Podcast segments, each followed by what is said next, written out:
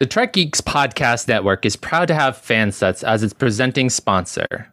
Fansets is the home for amazing pin collectibles with over 400 officially licensed Star Trek pins and new releases every month. Stay tuned for a special discount code worth 10% off your next order at fansets.com. Fansets, our pins have character. Who knew that you could summon a Q over drinks? Are counselors really Picard's greatest fear? And if I was Ricardo, I'd be asking Teresa to make Rios my daddy. Just look at that ship. That's awesome. So take a stroll through the tunnels of Jean Luc's mind with us as we review this week's episode. I'm Mike Bovia, and this is Discovering Trek Picard.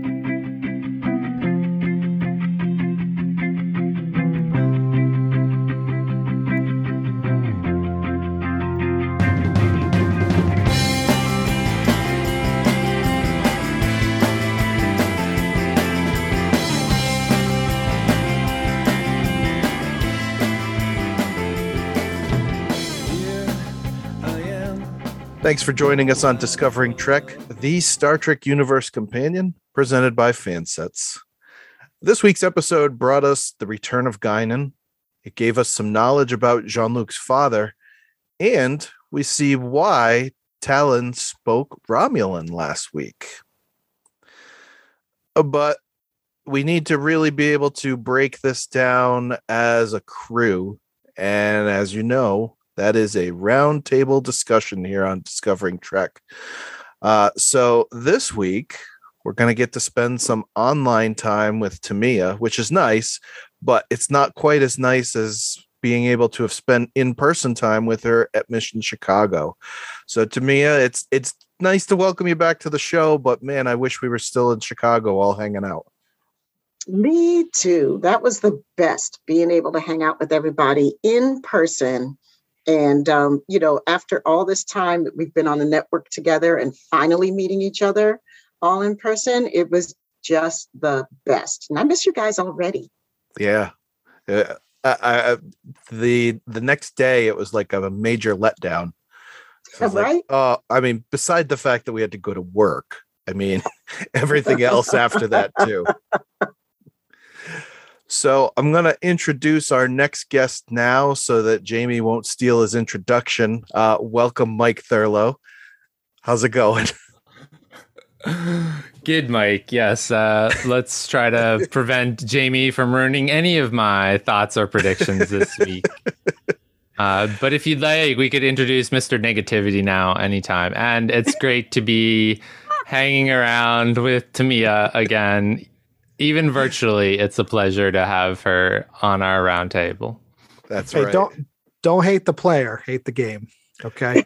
well, speaking speaking of that game and that player, the aforementioned Jamie Rogers was so negative about last week's episode that I think maybe Q might have found a kindred spirit with him. So I, uh, I, I, think I might have summoned Q as opposed to Guinan in this episode. I know, and you didn't even need a bottle. No. but I, I do want to I do want to say this though. Um, my, the lovely Tamia got me such a nice present when we were in Chicago. She got me my Geordi LaForge bear from Lower Decks, and I can't wait to display that on social media. I think it's going to have a nice place right on my drum set. So look forward to those pictures. Nice on the drums, baby. So, Jamie, speaking of social media, why don't you tell everybody where they can find us? Well, if you'd like to sh- uh, follow the show on social media, you can find us at Discovering Trek, or you can join the conversation on Camp Khitomer. Just answer a few simple questions, and our admins Haley, Jackie, and Fark will let you in. This is a reminder that this episode of Discovering Trek provides spoilers for the Picard episode Monsters. If you have not watched yet, head over to Paramount Plus and watch the episode and then head back. Failure to do so leaves you open to spoilers. So I didn't talk to you about this Tamia. I know in the past you had done the episode intro stuff. You don't have to do it. I've been doing it for the past few weeks because uh because Sabrina and uh and Fran didn't want anything to do with it. So I, I got no problem doing it if you want me okay, to. cool. Take Okay. it away, buddy. Okay. Episode 207 of Star Trek Picard Monsters aired April 14th, 2022. It was written by Jane Maggs and directed by Joe Menendez. Tallinn ventures inside Picard's subconscious mind to help wake him from a coma and face both his darkest secrets and deepest fears.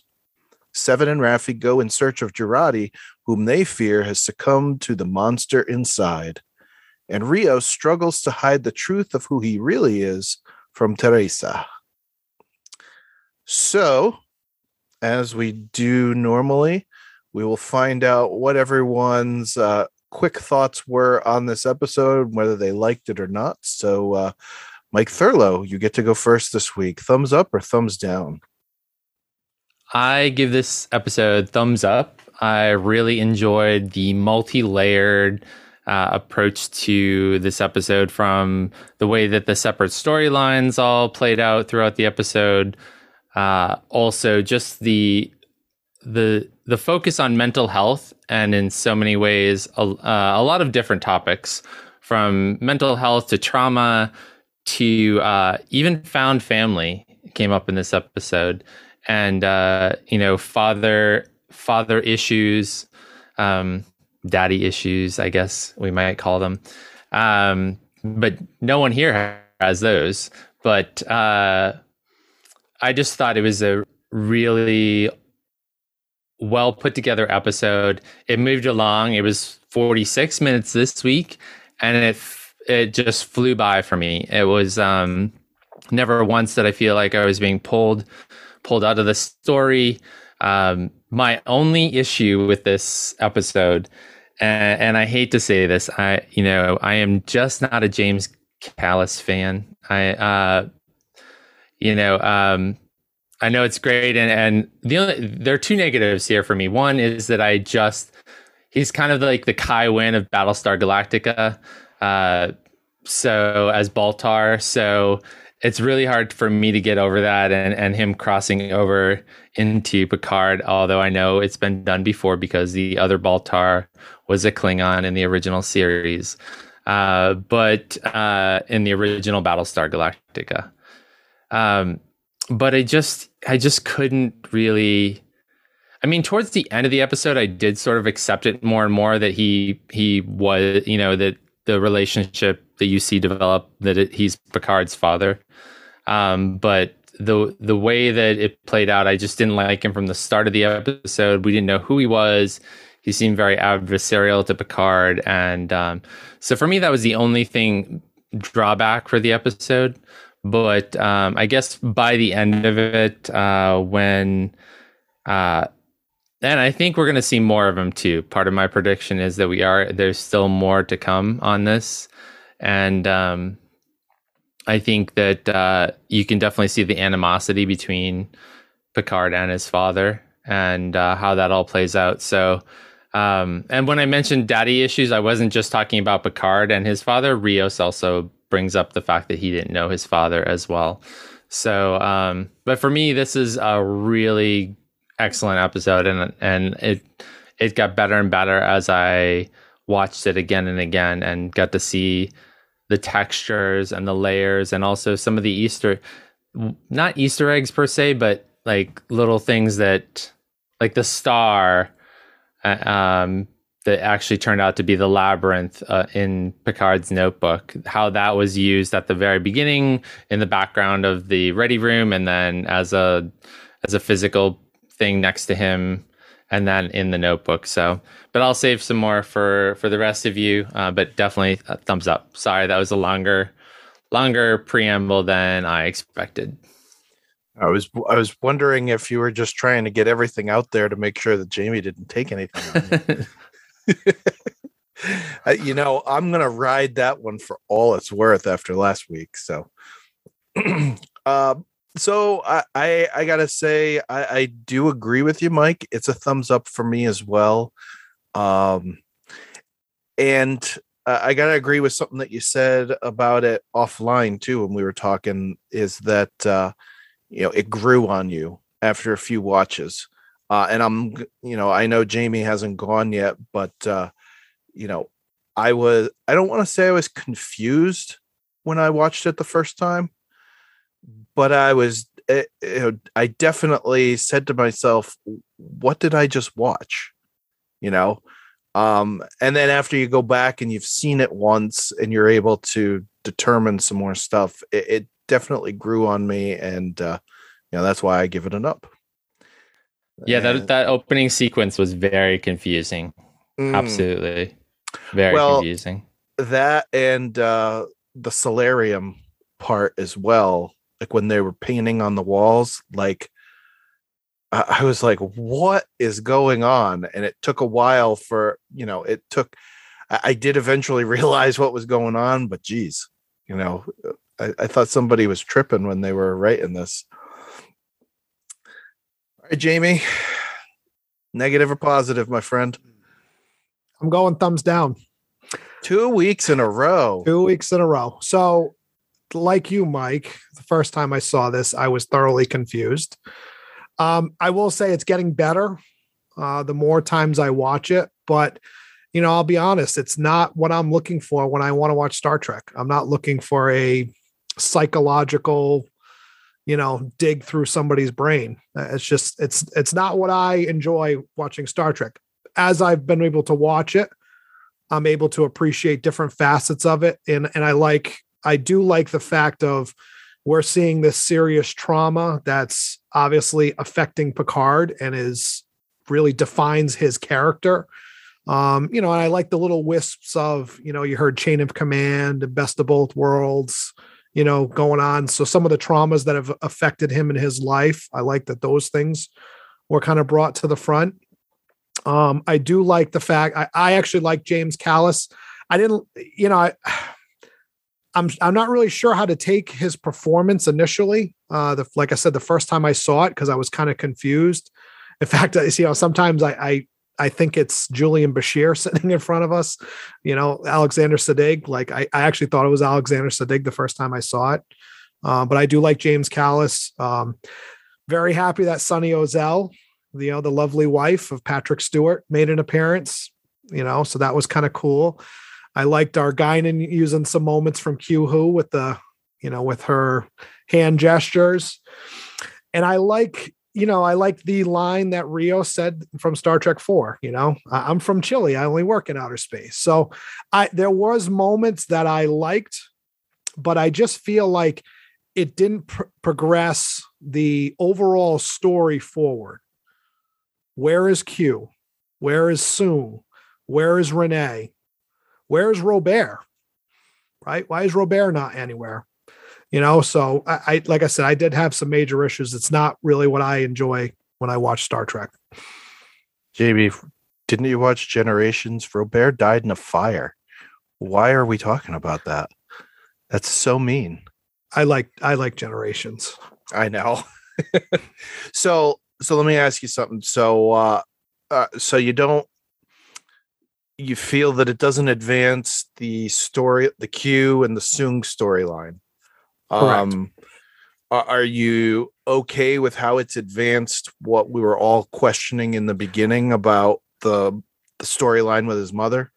Yeah, no, a- absolutely. You know, like I said, it's I, I I do like that we're kind of analyzing this aspect of Picard and you know, it's hopefully going to explain why he is the way he is and why he's, you know, and, and I'm assuming there's going to be some sort of connection where he he's afraid to lose people that are close to him, which is why he doesn't form these long-lasting relationships with the opposite sex. I mean, uh, you know, I, I'm I'm seeing that that's where they're kind of going with this. Um, but I just think it kind of like distracts us from the overall arcing story of where we're going with this season of Picard. You know, um, it was interesting. It's an interesting take on, you know, psychology and things like that. But it's just, once again, it's not what I'm looking for in a Star Trek episode. I'm going to follow up on that with you later uh, when we get into our key points. But uh, Tamia, what was your thought or how, how do you how did you like this episode? Good or bad? Okay, so I've only watched this episode once, so to be fair, but on that first viewing, it's a thumbs down for me. Um, I agree with a lot of Jamie's points. I, while I applaud them for tackling this issue of mental illness that they're doing through the storyline with Picard's mother, I feel like it's overwhelming. I feel like they don't know which story they want to tell. And I feel like there are too many balls in the air and none of the, I mean, like, I, I'm going to have faith in the writers that there's going to be a satisfying conclusion. Um, but right now, like, I don't, I'm really sick and tired of being in Picard's head. Mm-hmm. I don't need to spend three quarters of an episode in Picard's head, especially not when there's some like, there's other plot lines going on mm-hmm. that are to me a little bit more important you know like mm-hmm. these are the people who are actually trying to save the universe as they know it right mm-hmm. and like you know I, I, don't really need to sit and be stuck in picard's head with him all of that time so i mean and i can go into it a little bit more later but i mean that's my that's my overall sense like I, I again i agree with jamie there were some points on it that i loved there were moments that I loved, but overall, I was not happy. First off, let me say, please don't encourage Jamie.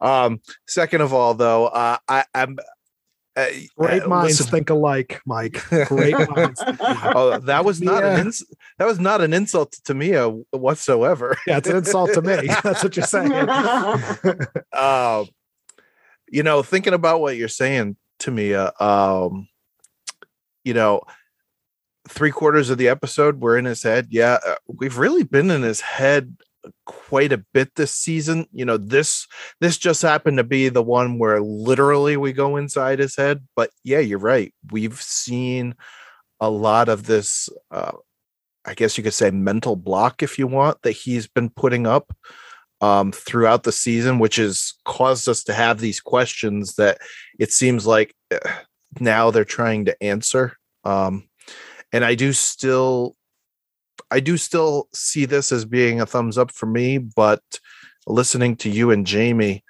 uh, it's bringing me around to a thought that I had before of God, I hope we didn't hit our Picard plateau like we did last year and then start going down leading into the finale.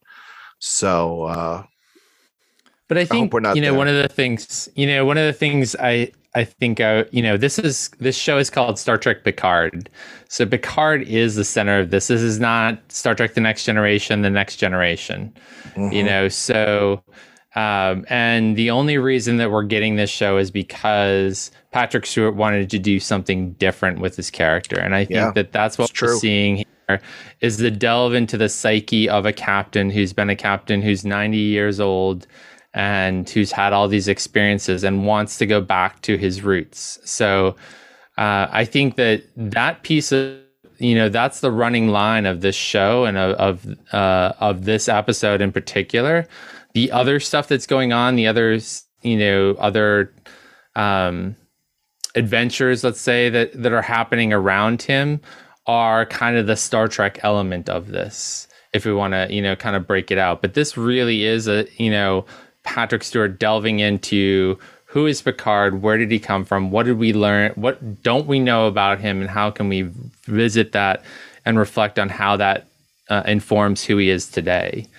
And so um, I really thought it was interesting this week to get that kind of depth uh, from from this episode and learn more about why he can't form long term relationships, why he, people call him captain and don't not a lot of people call him Jean Luc, which I think you know in, in you know one of Johnson's uh, my co-hosts feelings on Raffi is that he hated Raffi calling her, him JL.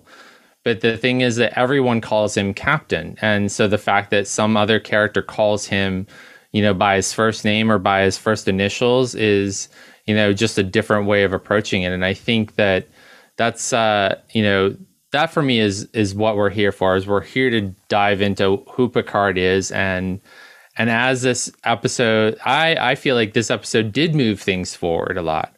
One, we do get a lot of information about his mom and, and that experience, and also about his dad. Uh, and, and to some degree, even a little bit about Robert, like his relationship with his brother. Um, all of this kind of informs that. But we also get, when he comes out of that, you know, we get a cliffhanger with Tallinn realizing that there's something else going on here. And I have a theory about that for predictions later on. But um, when he comes out of that coma, he actually has a perspe- a greater perspective on why perhaps why Q is making him do this, why this is happening, and how it how it in- informs and impacts his um, his thoughts about Q and what's next, which is why why we get the summoning of Q with Guinan um, in the next sort of scene after he kind of comes out of this. But I think if you go back and rewatch the episode, the really crucial scene is when he comes out of out of uh, out of the coma and he and Tallinn are talking. And if you watch that and listen to what he's come to realize, that is, I feel like that is the crux of this episode, but it's also the crux of this season. Uh, and can kind of inform the whole your whole idea about what this season is all about. And that, listeners, is why we do this as a round table because you get all different kinds of opinions, and uh, you know, no single one of us is right. It's just how we feel. Well, can I just jump in real quick? Because I really Yeah. love, I really love what you had to say, Mike. You know, those are all really good points. And I get, and they're all accurate, right? Like they're all true.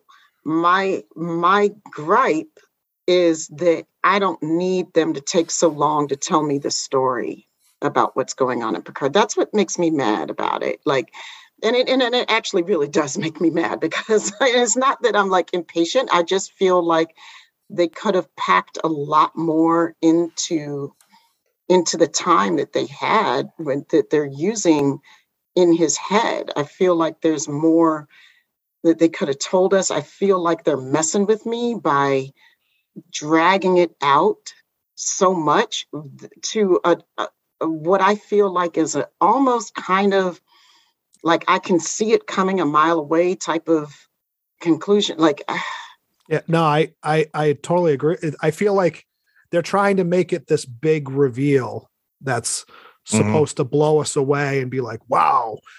But to your point, like, and I, and I even go even further to say, like, I feel the whole scenario that was created to get inside his mind was a little contrived too. It's like he jumped, he steps in front of a, a vehicle and get goes into a coma and like, okay, now we got to Mhm. go into his psyche and you know battle monsters. And it, it felt contrived to me you know it was it was just an excuse to get into his mind to to do this. And, and you know let's face it we only get 10 episodes a season and they got a lot of balls in the air that they got to try and wrap up. And i just feel like you know we, we we started with so much momentum the first five episodes and it's like you know what's going on? We're we're running out of steam and now we're we're losing time that could have been used to really advance the plot even further. I get it that this is the main focal point but it, it's preventing us from looking at some of these other stories of some of these other characters that are driving the plot of this season. I want to ask one question.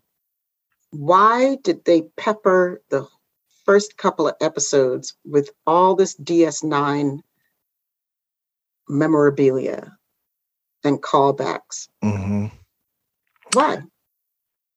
I mean, I'm waiting. I'm waiting to find out the relevance of all, as Yvette calls them, bright, shiny things that they showed me in the first two episodes.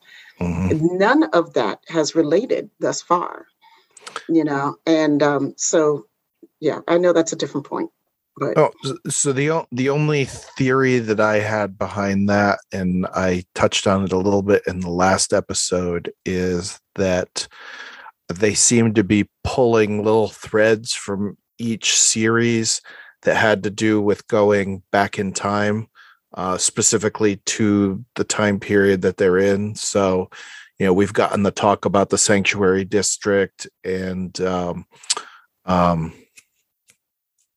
Gabriel Bell. Um, so you know you got that part from ds9 they've uh, kind of touched on uh, well they've touched on tremendously the voyage home and going back to the 20th century there. Um, but i mean overall i mean you're right we got the general Sisko line. Uh, if you looked down on the uh, uh, on seven's panel in that episode there was was it Colonel O'Brien, I think, something like that. So there was a lot. There was a lot of DS9 tie-in in the first couple episodes, and you're right. Uh, other than other than when they were walking through Los Angeles there and seeing the sign that said Sanctuary District, we haven't really seen anything. So, and everybody, that's just the thumbs up and thumbs down. Please specify how you would like to proceed, sir. Now to get into the point of the show where we spend most of our time, and that's the key points. So I think we've all kind of, uh, I said last week, danced around it. Uh, this time we didn't do any dancing whatsoever. We've kind of dove right into the whole uh, psychoanalysis piece um, as that being a major key point. Um, and as I'm looking through my notes here, um, you've all touched on a lot of things that I that I wrote down. Um, the uh, the fact that um, Picard is difficult to be open and let people in. He keeps people at arm's length so that um, you know because he's afraid that they might see that secret shame of his. Um, you know the disconnect between him and his father, even at such a young age, you know, that's something that we saw brought out throughout uh, Next Generation and how that story was told as well. So, uh, Jamie, key points for you. Well, you know, was, do, you, do a, you do you have a bullet list this time? well, no, I don't. 'Cause I didn't have enough time to prepare for the Oh. episode. but no, there were there were a couple things that were really said that really kind of resonated with me as kind of overarching themes in this episode. And you know, one was when Picard was talking to uh, Tallinn, and he says, "We you we don't know how it ends." You know, so obviously there's there's more to this story. And another, you know, kind of topic that I really felt was kind of driven home was there is no better teacher than one's enemy you know and and we're really trying to to to figure out obviously we know q is his enemy. We know the borg are his enemy to a certain extent because of what they did to him but we're really trying to decide as an audience is his father an enemy? You know is his father the monster that he's always envisioned he is through the first 90 years of his life that he remembers? And you know i i wonder if we're going to see that tide kind of turn a little bit. And and you know it's interesting too if we think of how patrick stewart his actual life because i know he's talked about it so much the abuse and the trauma that you know he watched and endured with his real father and how that played such an impact on his life throughout the years. You know i'm wondering if he's bringing an element of that to the show that you know maybe i can make a little parallel between myself and you know the, the, characters that i play. But you know once again i'm still struggling with some of these other characters you know that their plots weren't driven along. It really bothered me that you know picard wakes up and Tallinn's basically like oh renee she's fine. How do we know she's fine?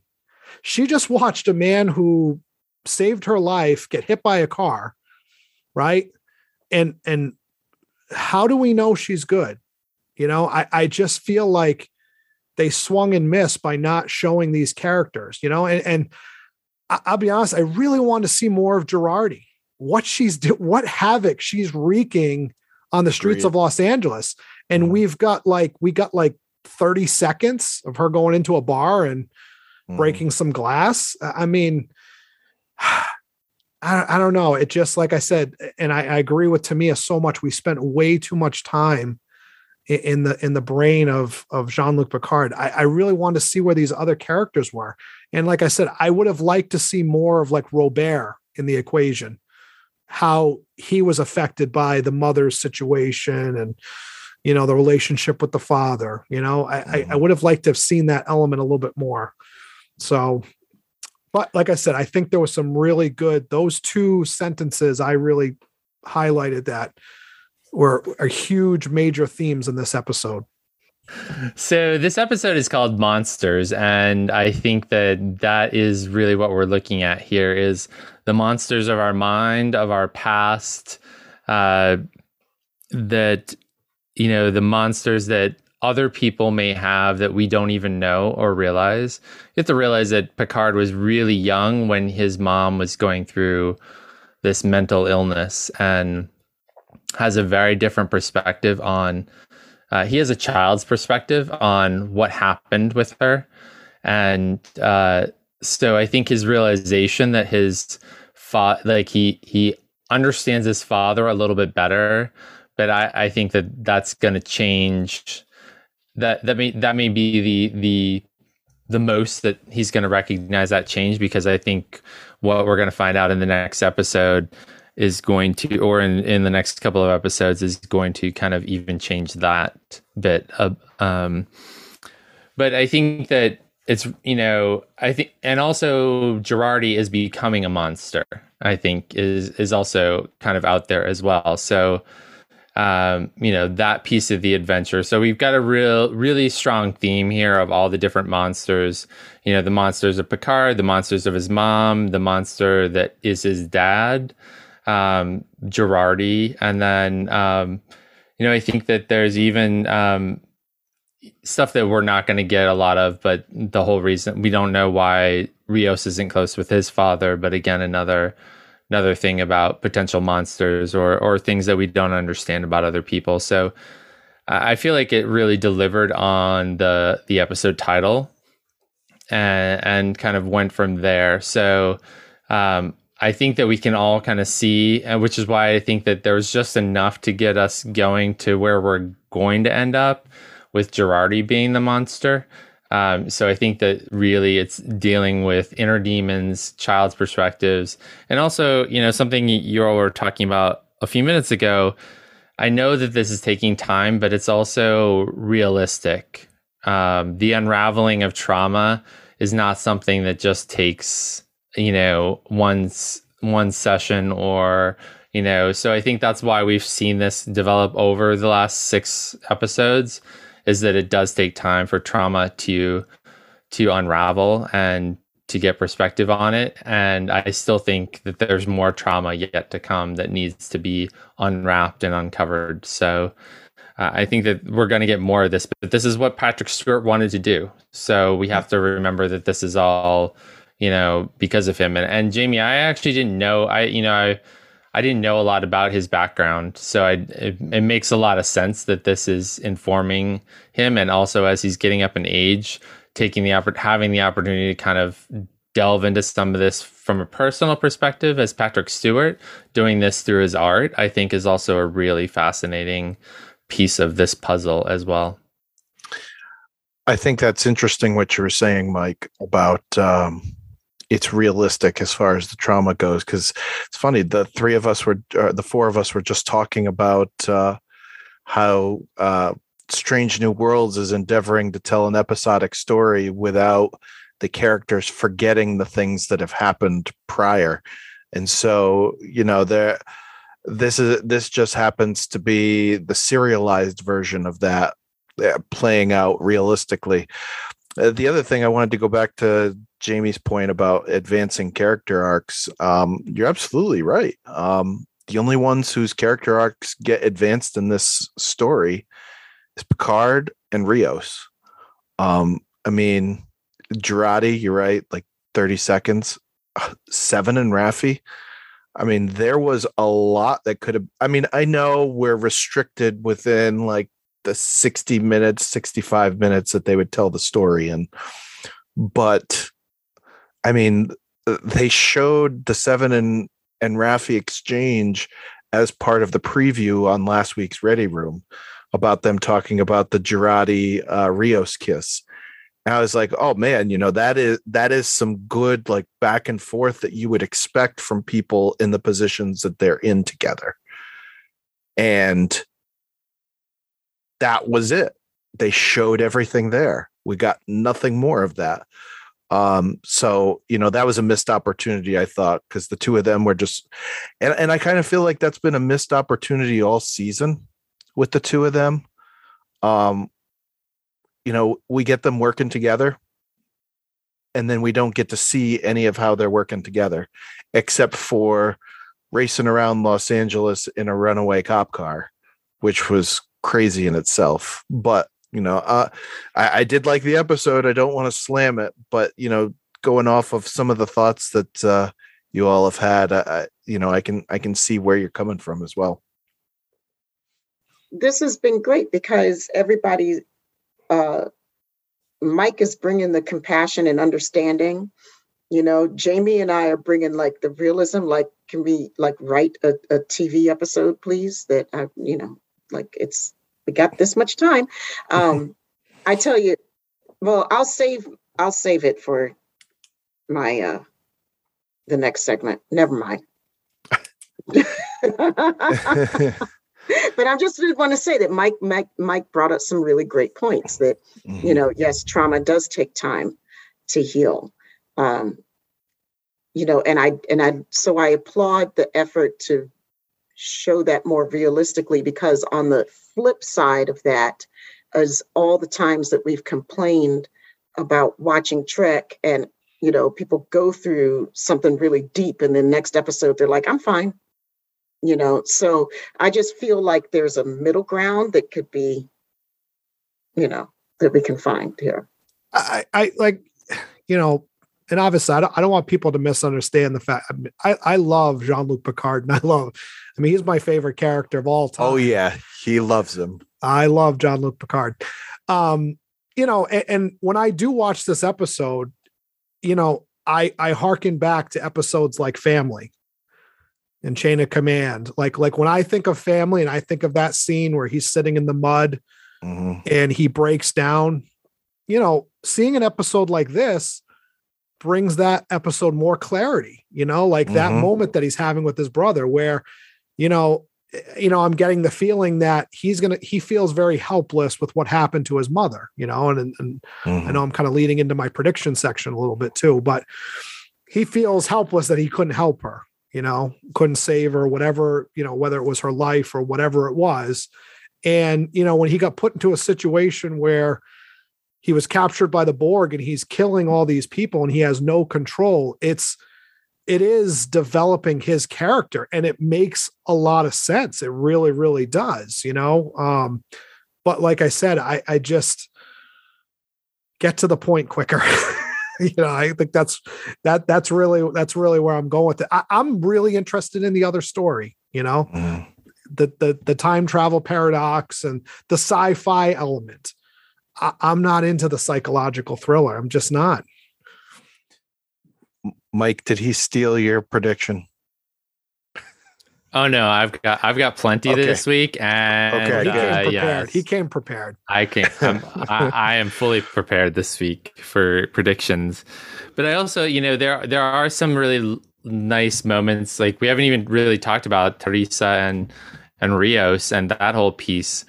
Uh, and I think it sort of sticks Jamie's and my prediction even more so um, that Rios is going to stay in the past. Uh, I think that he's really making a connection with this boy and with Teresa that um, will keep him in the past.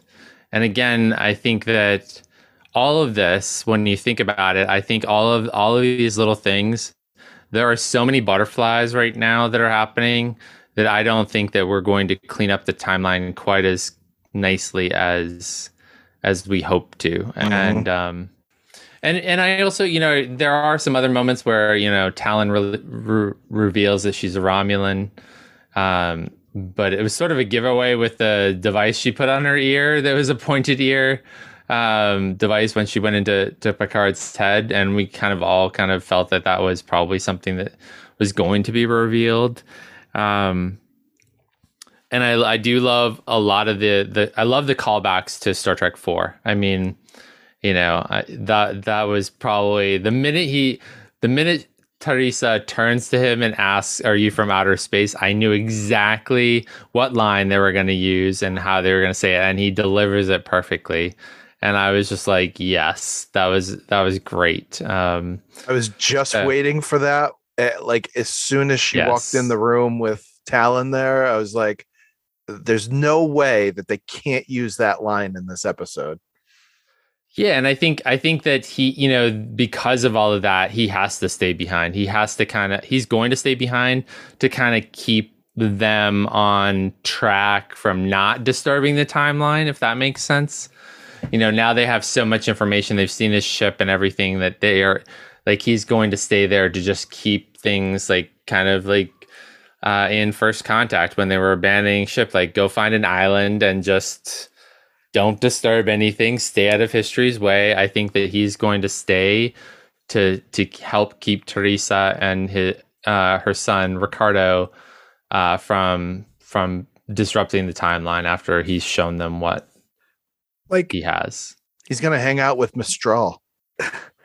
how, how did that even really come about, though? Them getting on the ship. I mean, like, did Picard just like sign off on that? Like, yeah, take him on. No, it shouldn't affect the timeline. He, he was busy. He was busy trying to conjure the Q. Yeah, I don't get me started on that mess. Don't get me started on that mess right Q there. or You bringing her onto the me ship. That my boy Rios, like Mr. Starfleet of the Starfleet, when Picard first meets him, he's like, You're Starfleet through and through. I can see it. It's Mhm. all over you. Is just all willy nilly with the time. Yep. Like because he done all of a sudden he there's no such mission directive anymore. He done lost his head over some woman in the past. Oh, I yeah. I I'm Ugh. sorry. I'm you know. sorry, y'all. I'm like, I'm trying. I am trying so, so hard. but when you think about it he hasn't had any with this mess. They are working my mm-hmm. nerves. They're working At my the- every the- last nerve.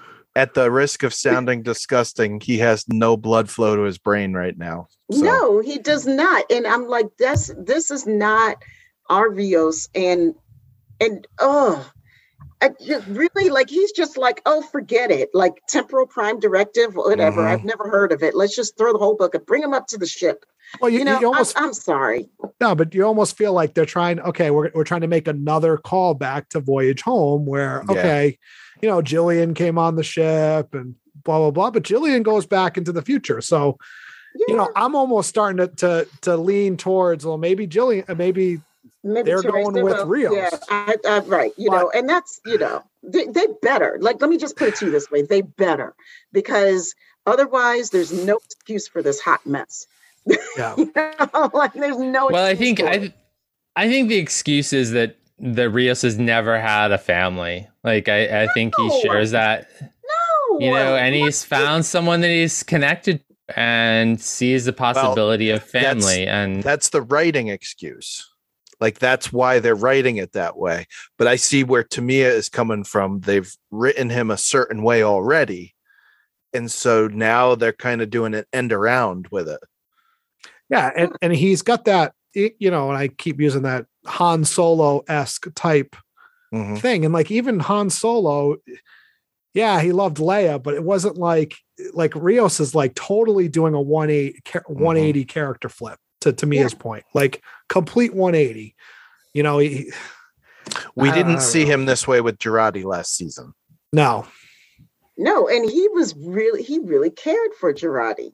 Mhm. you know and that, but i do like those those little moments between them this season have been really interesting those have been interesting moments that i wish we could have seen a little bit more of like i wish i could have seen that dynamic play out more than as opposed to giving him just an entirely new different love interest Mhm. um and, and that would have been a much more compelling storyline with what's happening to Jurati right now in my book, Mm.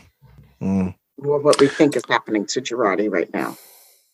So should we talk about just to keep this moving along? But should we talk about the end of the episode with Guinan and Picard? And oh, can we please? uh, Oh yeah. yeah, let's Oh, yeah. let's do that. So- That's my favorite bef- part.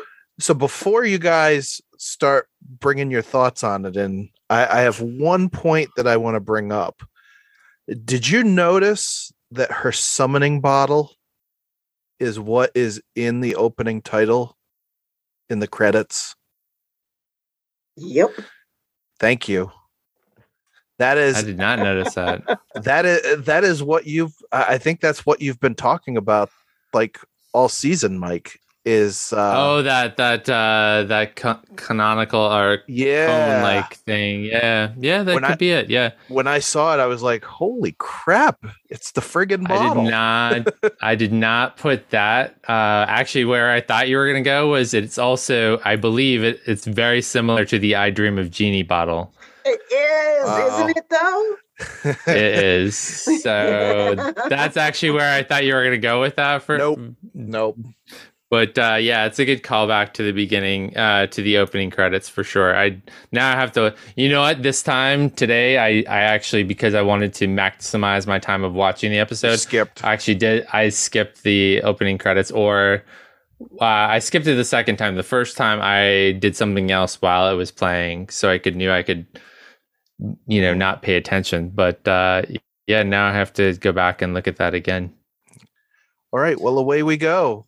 Have at it about uh Guinan All right, and Tamia, it's your favorite part of the episode. Yeah, Go I for it. That's all I have to say about it. Is my favorite part of the episode. No, I'm.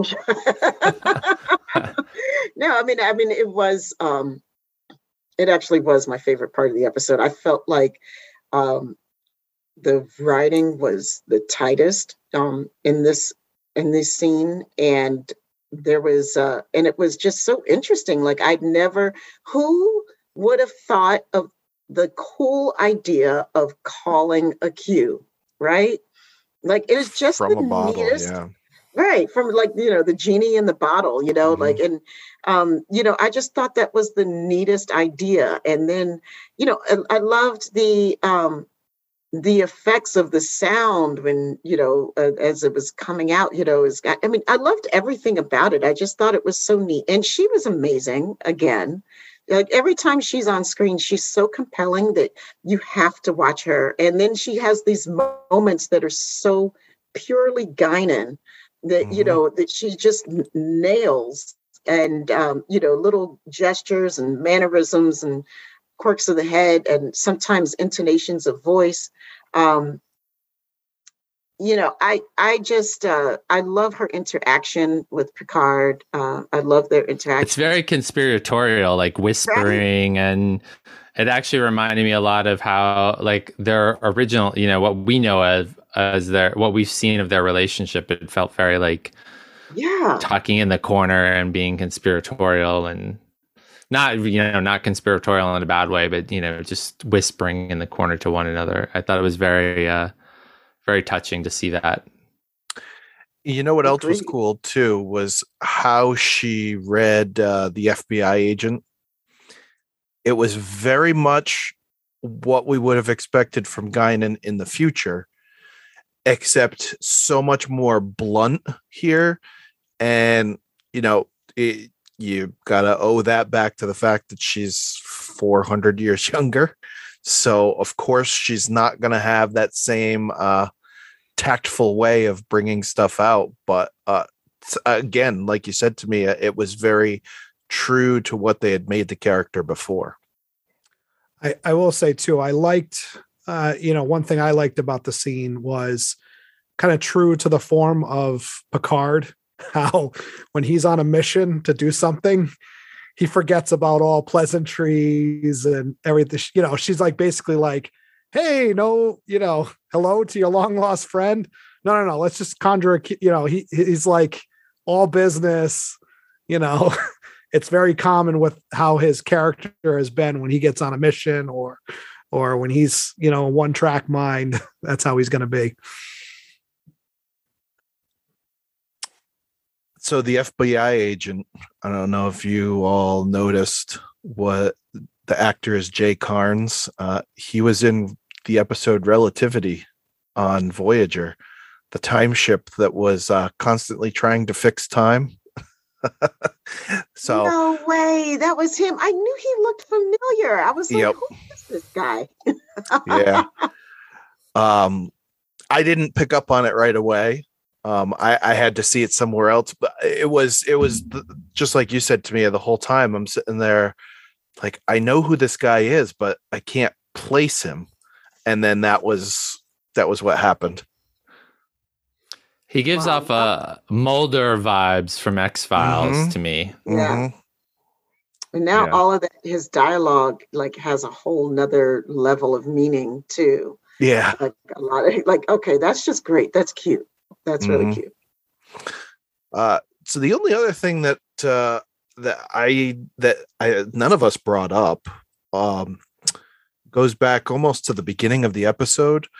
How um, when they were in the solarium there, how his mother said to him that she could see greatness within him, and that he would lead others with his words.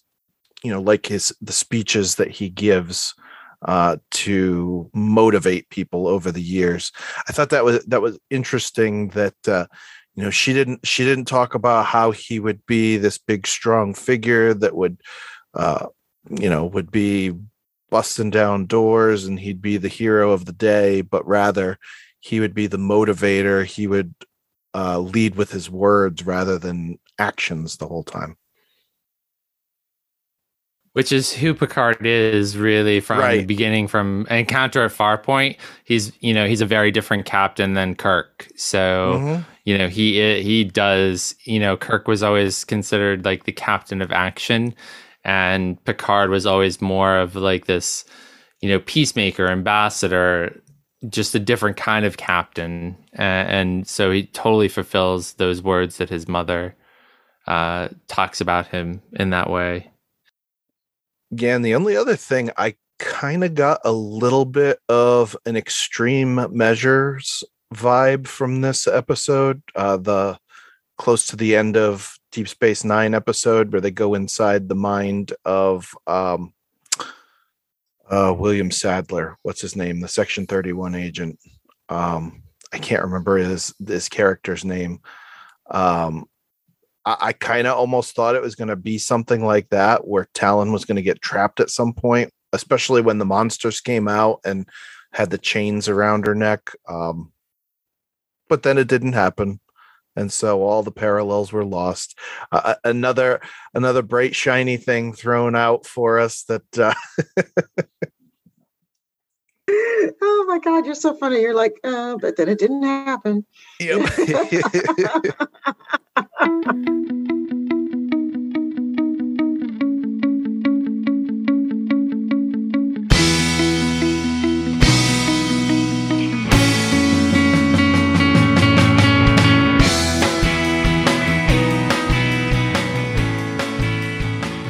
We'd like to take a moment to talk about Fansets, the presenting sponsor of the Trek Geeks podcast network. One of the wonderful privileges that we had to be in Chicago was we got a chance to see fan sets in person and obviously very close friends of ours. And there was no person that I saw that didn't spend a long time at that Trek Geeks table because they have so many things to offer, whether it's Star Trek or other fandoms such as Scooby Doo, DC Comics, Batman 66, Harry Potter, or Rick and Morty. Don't get me started at how much time I spent there. Yeah, speaking of you know Mission Chicago, there were some great new releases uh, from Mission Chicago, including three Mission Chicago pins, a small, a medium pin, and uh, with the medium pin has the background of Chicago, and then we have a glitter Enterprise D large pin from Mission Chicago. They also launched their um, Master Ships collection with the uh, Enterprise A. And I have that, and it is a gorgeous, gorgeous pin. It is both a magnet and a stand built into one. So the the um, dedication plate folds down. So right now I can just see the uh, Enterprise A floating, uh, but you can also keep it flat and it's magnetic as well. So it's a great addition to their collection. You can also get some uh, add some Admiral uh, pins to your um, Star Trek 2 cosplay with some magnetic uh, Admiral pins. So there's so much there. Uh, head on uh, head on over to Fansets and put a whole bunch of pins in your cart. There's so many to choose from. And as a listener to our show, you can receive 10% off your order from Fansets by using the code Trek Geeks. That's T R E K G E E K S at checkout. And remember that you receive free shipping in the US on orders of $30 or more. Fansets. Our pins have character, and we thank Fansets for being the presenting sponsor of the Trek Geeks Podcast Network.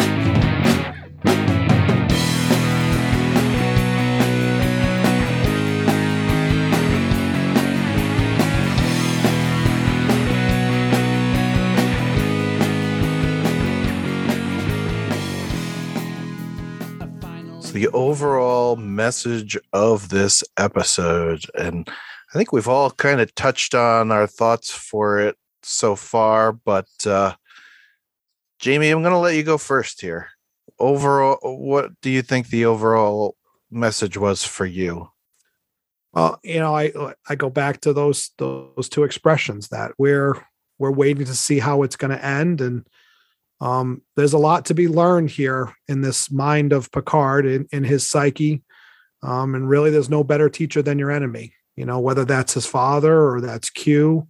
Um, but we really see that, you know, we're, we're diving so deep into his mind and so deep into his trauma that, um, you know, Picard's got commitment issues. Let, let's face it, he's got commitment issues. Um, he's got issues with expressing himself um, because he's so afraid that people are going to see that dark, dark side of him. Um, so he keeps people at arm's length. So I, I think this is really about discovery, you know, discovering what makes Picard tick, what makes him react the way he reacts to things. Um, and and and I I can't wait to see more of this discovery that we're going to see in the next few weeks. Mike. I think one of the messages uh, there are two that really stick out to me is uh, is first the found family and choosing who your father figures are or people that you look up to, and for Rios, uh, Picard is is one of those people, and I think it's really important that uh, it's a great message to share that you can at any time in your life uh, find your family and pick mentors, pick people to look up to to help you grow uh, as a person in this world. The other thing that I really resonated with is um, that you're never too old to work through your trauma and choose a different path. And I think that that's what we're working towards is the idea that you can work through what's happened to you in the past, look at it, put it aside, or uh, envelop it into you and then move forward in a different direction, kind of like a new person. So last season, we got to see Picard have uh, a different body as his physical body was um, deteriorating. This this season, we're really seeing Picard's mind deteriorating to some extent due to trauma, and uh, how y- I think what I'm hoping for is that by working through all of this, he'll be able to form different relationships, become a different person, become a, a better person. He's already, I, I, think he's already a great example on many levels.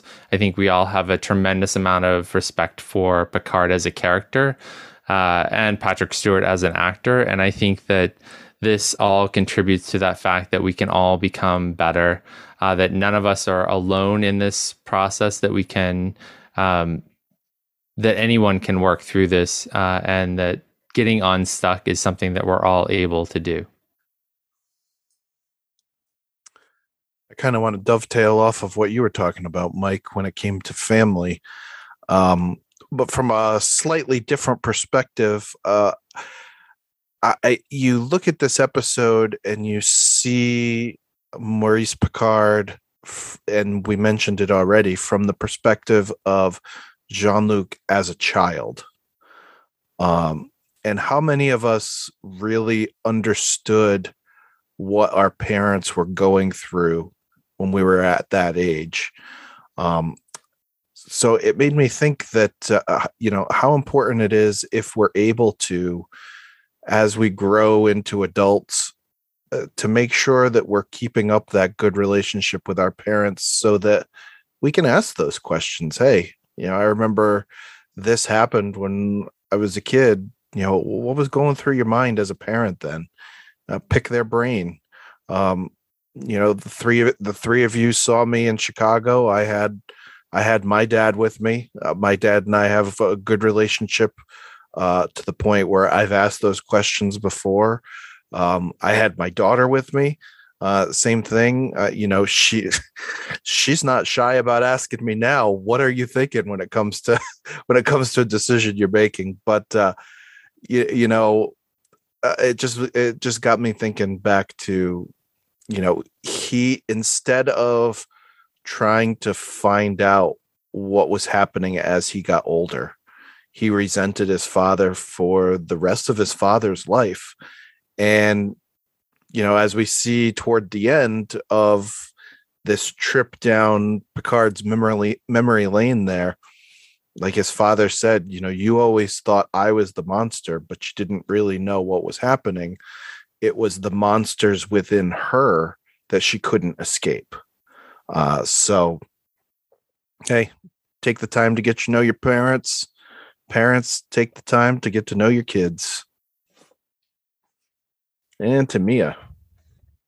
So, you know, I've just actually, you guys have uh, similarly said what I was uh, what I was thinking about this episode, and like I know that I've been pretty harsh on this episode, but um, and a couple of episodes in this season uh, in Picard. But what I really applaud, I mean, it's first of all, let me get this clear: it's Star Trek, and I love it.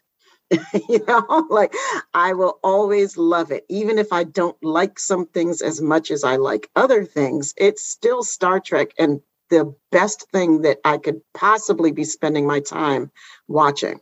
You know, and what they are doing so effectively this season is letting us have these conversations, right? Um, really giving us a vehicle to have these conversations. I have these conversations with people in my recovery circles.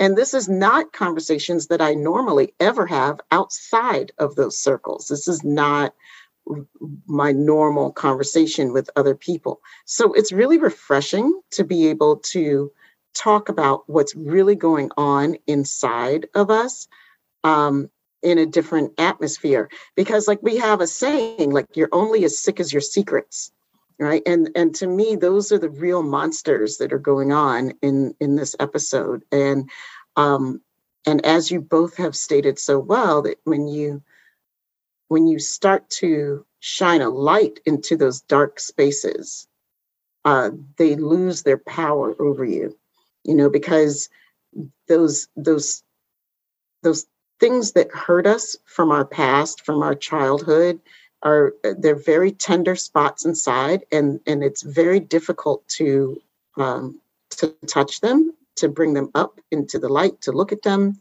um, and there's a lot of strength in in doing that. There's a lot of strength that comes from uh, bringing all the muck up inside of us out, you know, and and turning it into you know something really fertile to grow on. Um, but when we hold on to these little kernels of these things uh, they can grow and they can fester and then they can start to have an outsized effect on how we deal with the world and how we deal with ourselves you know? And um, so it really like it's a courageous act to look inside uh, it's a courageous act to come to terms with these things from our past whether they be things that were done to us or things that we did to other people things that those things that we say we're never going to talk about to anybody those are the things that we absolutely must talk about because otherwise we'll never be free you know um, we'll always have those chains around us. We'll always be being chased, you know. And so, you know, I love, I love the fact that even though I have problems with the mechanics of it, I still like the fact that they this is what they're examining. You know, um, and uh, yeah, so the monsters don't always have to win. right? you know, they might be there, but uh, they they might not. They don't always have to be victorious. You, you know what's interesting too? I was just thinking about as you guys were were kind of talking about you, know your your points in this episode, how Picard kind of thinks about you know everything we've seen up to this point that's canon. His memories of his parents are always when they're older. You know, like you think about where no man has gone before. He, he thinks about his mother older, which I'm assuming we're getting a retcon pretty soon here. and then you think of his father in Tapestry, you know, how his father told him how disappointed he was, you know, that you joined Starfleet. And, you know, he always felt like he wanted to, you know, try to please him or, or, or, or keep him happy. And then I think of like an episode, um, oh, I can't remember the name of it. It's the one with, um, the hunt for DNA program there, where you know Chase he, he the the chase, yep, where he says to Beverly how Richard Galen was like a father figure to him. He almost kind of wished he was his father. You know, it, it's it's interesting how we're seeing the kind of the puzzle kind of get put together and how it's kind of shifting of how he used to really look at them when they were older and their their disappointment at you know like his father's disappointment of what he turned out to the kind of seeing this younger side, this more this traumatic event that took place. It, it, it's it's interesting. That that is interesting to me, despite the fact that I don't like the episode. And and I think I think the cool thing too, uh, you know, Jamie and Tamia, you both commented that you didn't like the episode, but I mean, the both of you have had a lot of good remarks for parts of it as well. So, you know, just like you said to me, just because you don't like the episode o- overall, it doesn't mean that uh, you know it brings down everything, and that it's uh, what what are the what are the internet terms we see all the time? Lazy writing, um, you know, stupid crap like that. Uh, you know, uh, these people get paid for a reason. They're not always going to hit a home run, just you know, just like a baseball player. What's weird though, too, like Laris, you know, the fact that it was Laris that was the one playing around in his brain too is kind of interesting when you think about that fact. You know, somebody that looks coincidentally like Laris mm-hmm. is the one person that is seeing this deep, dark secret about him. Well, two things. Number one, to go back to what Mike was saying, like yes it it not they're not always going to hit a home run but also the fact that like this is so subjective right? You know like this is somebody else like this is a home run for mike it's just not a home run for me you mm-hmm. know? Um you know and so it's totally subjective. And number two jamie remember my first prediction that when we first started and i said that that moment, that missed moment, is going to be Laris is going to be the key, you know, uh, to the whole shebang. I'm still holding with that. I, I just skipped into. I, I, I think you're. I think you're on a, a, a great wavelength there because, you know, if she's seeing that, it is nothing. He he's got nothing left to hide from from anybody. That's mm-hmm. that's his deep dark secret, you know, and if she's truly his love or you know that most important person and she's kind of seeing that. I'm still trying to figure out is this laris? Is it not laris? Like i don't know. Yeah, i'm trying to i'm trying to figure that whole piece out but i'm waiting to see how they wrap that up somehow.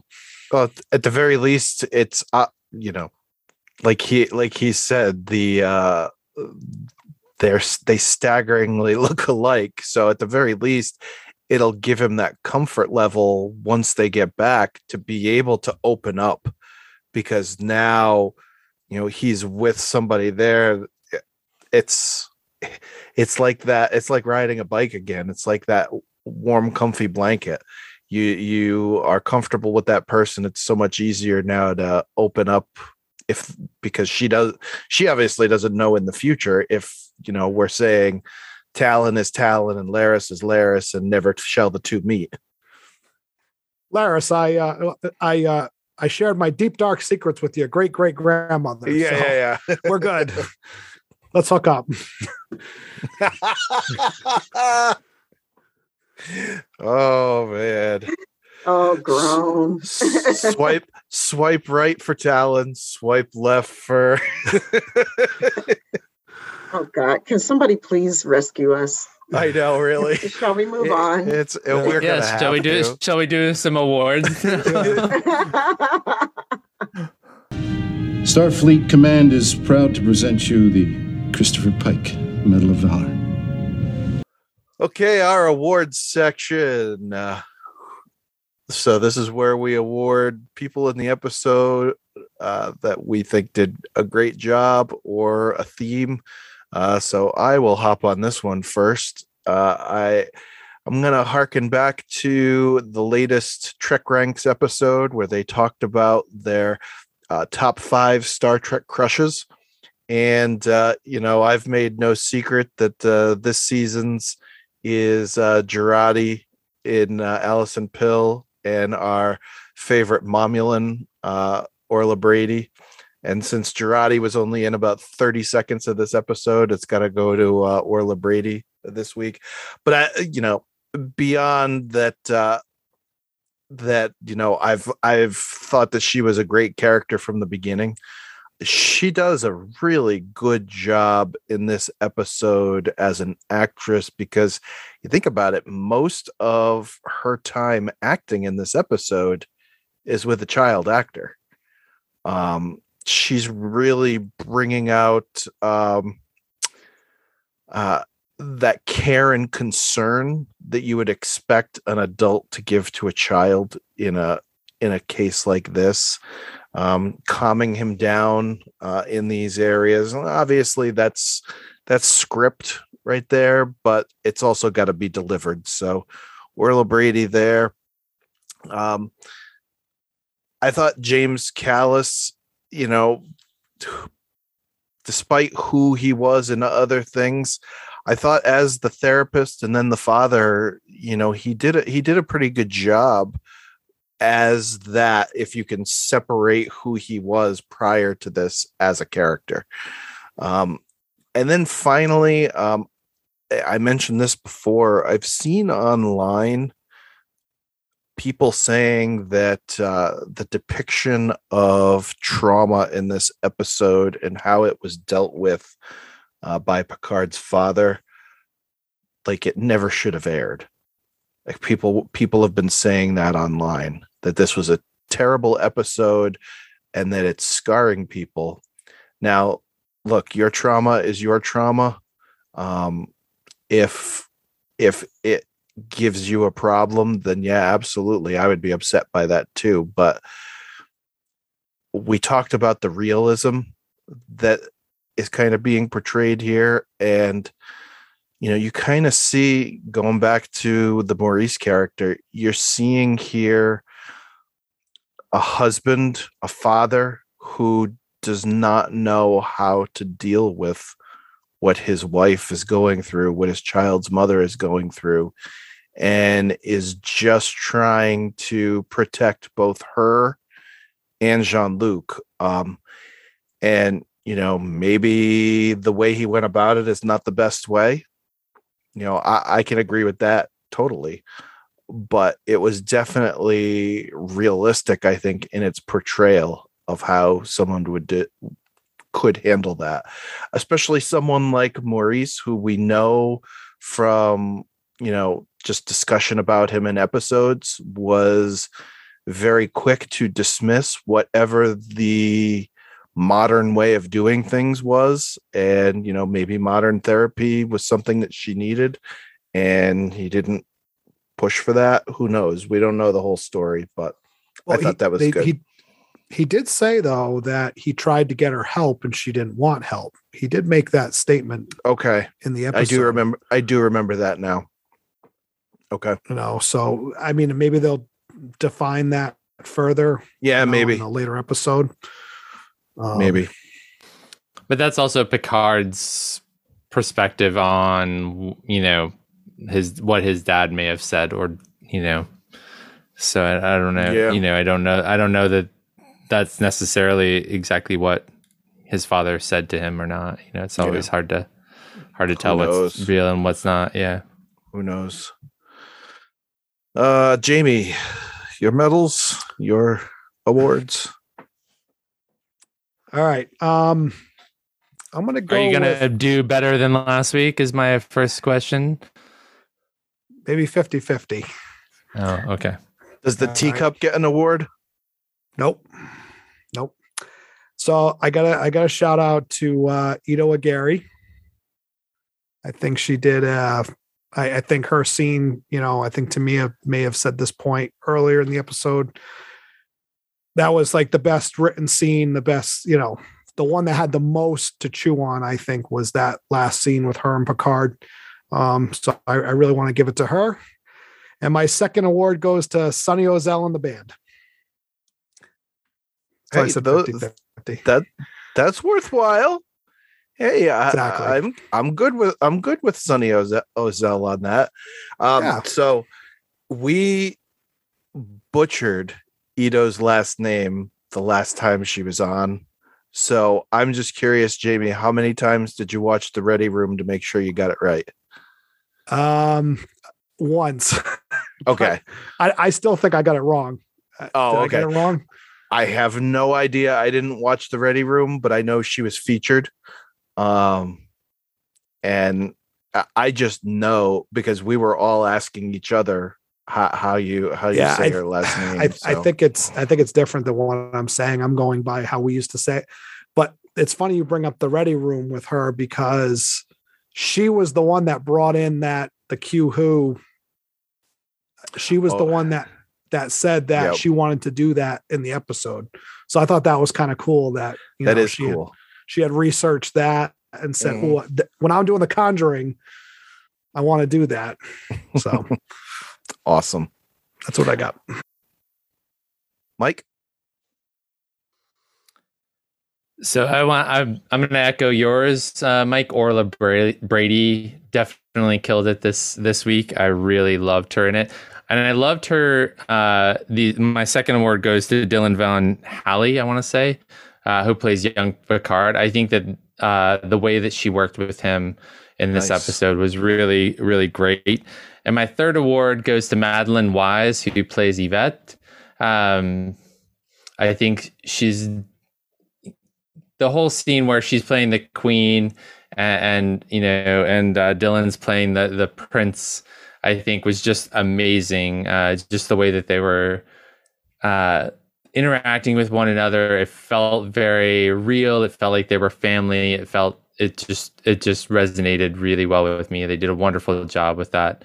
Uh, and I think that yeah and working with child actors is not always an easy uh, easy part of a of an acting job I've heard from uh, from a lot of actors. So you know the fact that Madeline and Orla both had to work with Dylan. I mean, he's a tremendously young, good actor. So, but uh, kudos to both of them for the work they did with him this episode. So, uh, and and you know Ito uh, as well. She did amazing. But you know, I don't want to I don't want to steal Jamie's thunder. You know, unlike him stealing mine. So.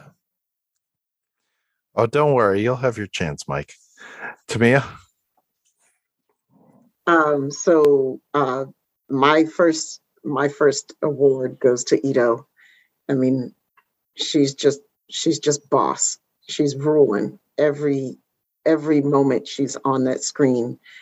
I don't want to stop looking, you know, and um, and she always takes me someplace new and unexpected, you know, in her delivery. Like there's nothing predictable about what she's doing, and yet there are many familiar things that that give me grounding too in the character. So I think she's just doing a, a phenomenal job.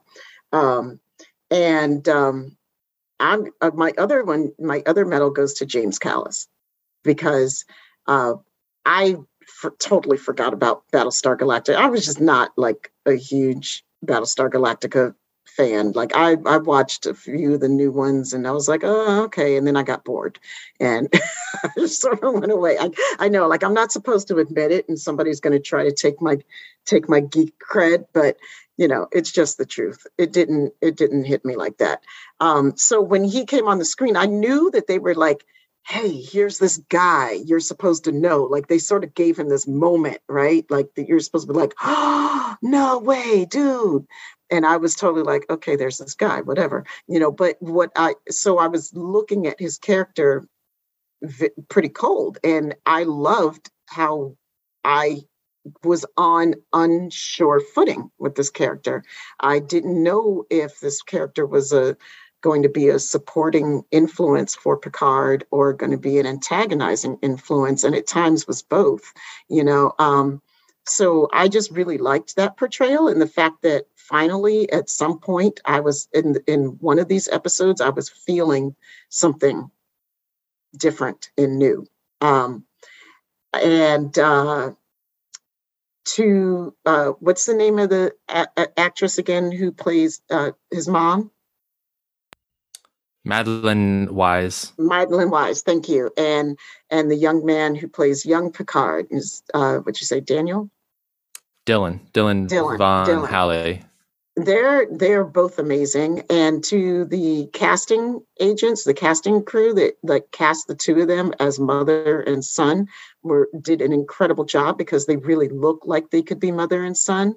Um, you know, so um and I you know, as always, Allison Pill gets one from me. Like, and you know, I I'm not seeing a lot of her, but every moment that I see of her is just fascinating. And how she's embodying this dual identity of Jurati and the Borg Queen is, I think she's killing it every time. Um, I could have done without the singing last episode, but that's just me. And not because of her voice, just because music. Why? Yeah, exactly. music- why exactly? But um, yeah, but I think she's killing it. So that's it for me. At some point, I kind of feel like uh, not even Allison Pill, but maybe just the red dress itself is going to get an award this season. The red dress is a character all on its That's- own. that's the right, Red that's right. is yes. And can I say, as I'm listening to all of you do these awards, it's going through my head. I can't think of any other Star Trek that we've had prior or present where so many of us have started saying they should do a series just based off of this character, or they should do a series based off of these couple of characters. Like you were talking about uh about Ito and her portrayal of Guinan and how you know you can't get enough of her and I'm thinking to myself we could have a young Guinan series Young Guinan. Let's start Yeah. the movement. We're gonna start it. Hashtag Young Guinan yeah I- series. eh, Hashtag Young Guinan series. Let's Yeah. be specific. yeah and I think Ito would be a hundred percent on board after hearing all the uh background work that she did for the part and I- I'm gonna say honorable mention uh, on my list. I know I'm cheating here, but hey, I'm running the show. I get to do that. Uh, Sol Rodriguez and Santiago Cabrera together. Uh, the way that they play off of each other in this episode, uh, just so good, just so good. And I hope we get to see more of that over the remaining episodes. I'll I'll second that honorable mention. Mm. I, I will third that. That they were on my list, but I decided to uh, shorten my list. Whoa, Jamie's shaking his head yes too. No, no, I I I agree. I like how she plays the um like you, you talk about Teresa, right? Yes. Is that the actual okay. I like how she plays the I'm gonna kill you if you do this. or, you know, she does she plays that so she was picked that actress was picked Mhm. so well. Like she just portrays that tough, you know, Well, Latin broad, you know. and they're and they're the way they play off of each other in these scenes in this episode it's like they are a married couple already or yeah, a couple great that or, great, great right or a couple that's you know been together for so long married or otherwise that just knows each other in and out already and can just throw the barb and they know that it's not meant to be hurtful it's just like hey watch out Yeah, and, and I hope I'm not making Tamia upset when I say this, but like last season when it was Rios and Jurati, I had a hard time. Like to me, they didn't have the same chemistry.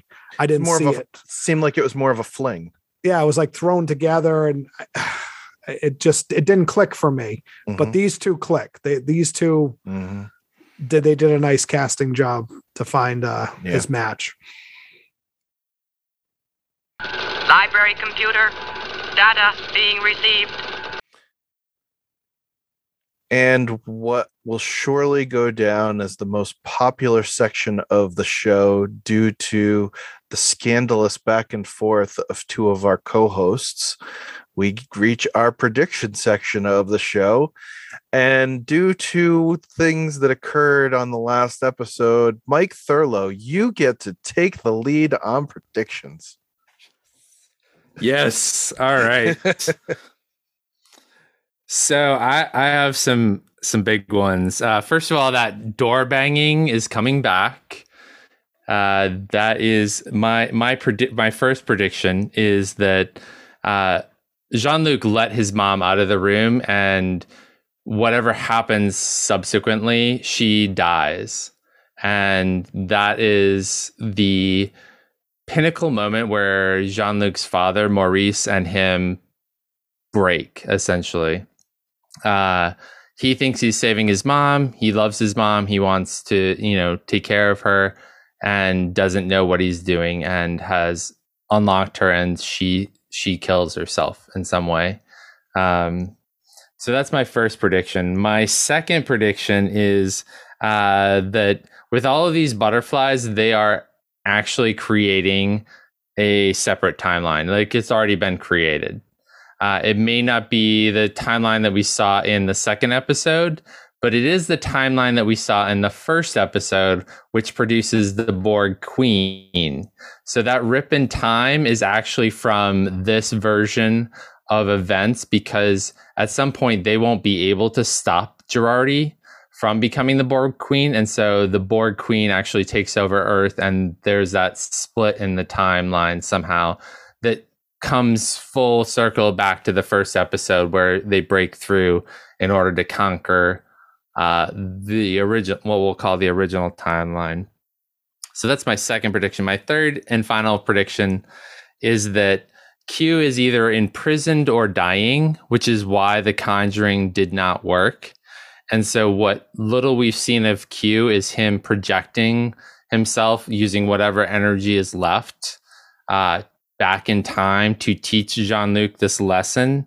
And that season three of Picard is going to be the Picard and crew, including the original Next Generation crew, going somehow into the Q continuum to save Q um, because of what he learns, because of the lesson that um, and this whole experience that Jean Luc is having, um, where he's learning to know himself, but he's also realizing I need to know my enemy, and your enemy, his enemy. He always thought that Q was unknowable, and so whatever lesson this is teaching Jean Luc. Uh, unlocking his trauma or whatever will actually lead to him going to save Q.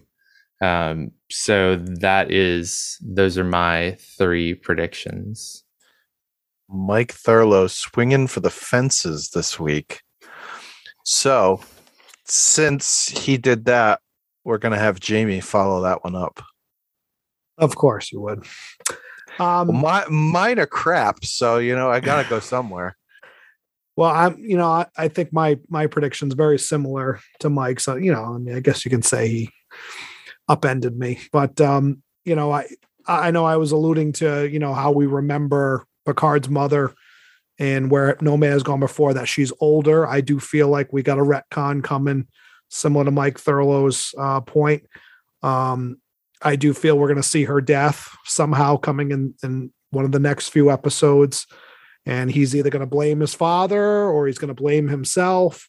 Um, you know, and and I think you bring up a good point with the banging. I'm kind of in the same wavelength as you, as that's her trying to get out of wherever she's trapped, you know, and and that's going to be the decision that you know like i said ultimately puts that rift between him him and his father. He's either going to blame himself or he's going to blame uh, his father for her death. Um, the other thing i think is going to happen is i'm now really becoming invested in this idea. Obviously we know with Jurati being the Borg queen and how that's kind of taking a mind of its own i'm going to go one step further now and i'm going to say that the la Sirena is going to be that borg ship that we saw in episode one. It's going to be the Borgified, you know, it's going to be the La Sirena Borgified, and she's going to take that ship back to episode one.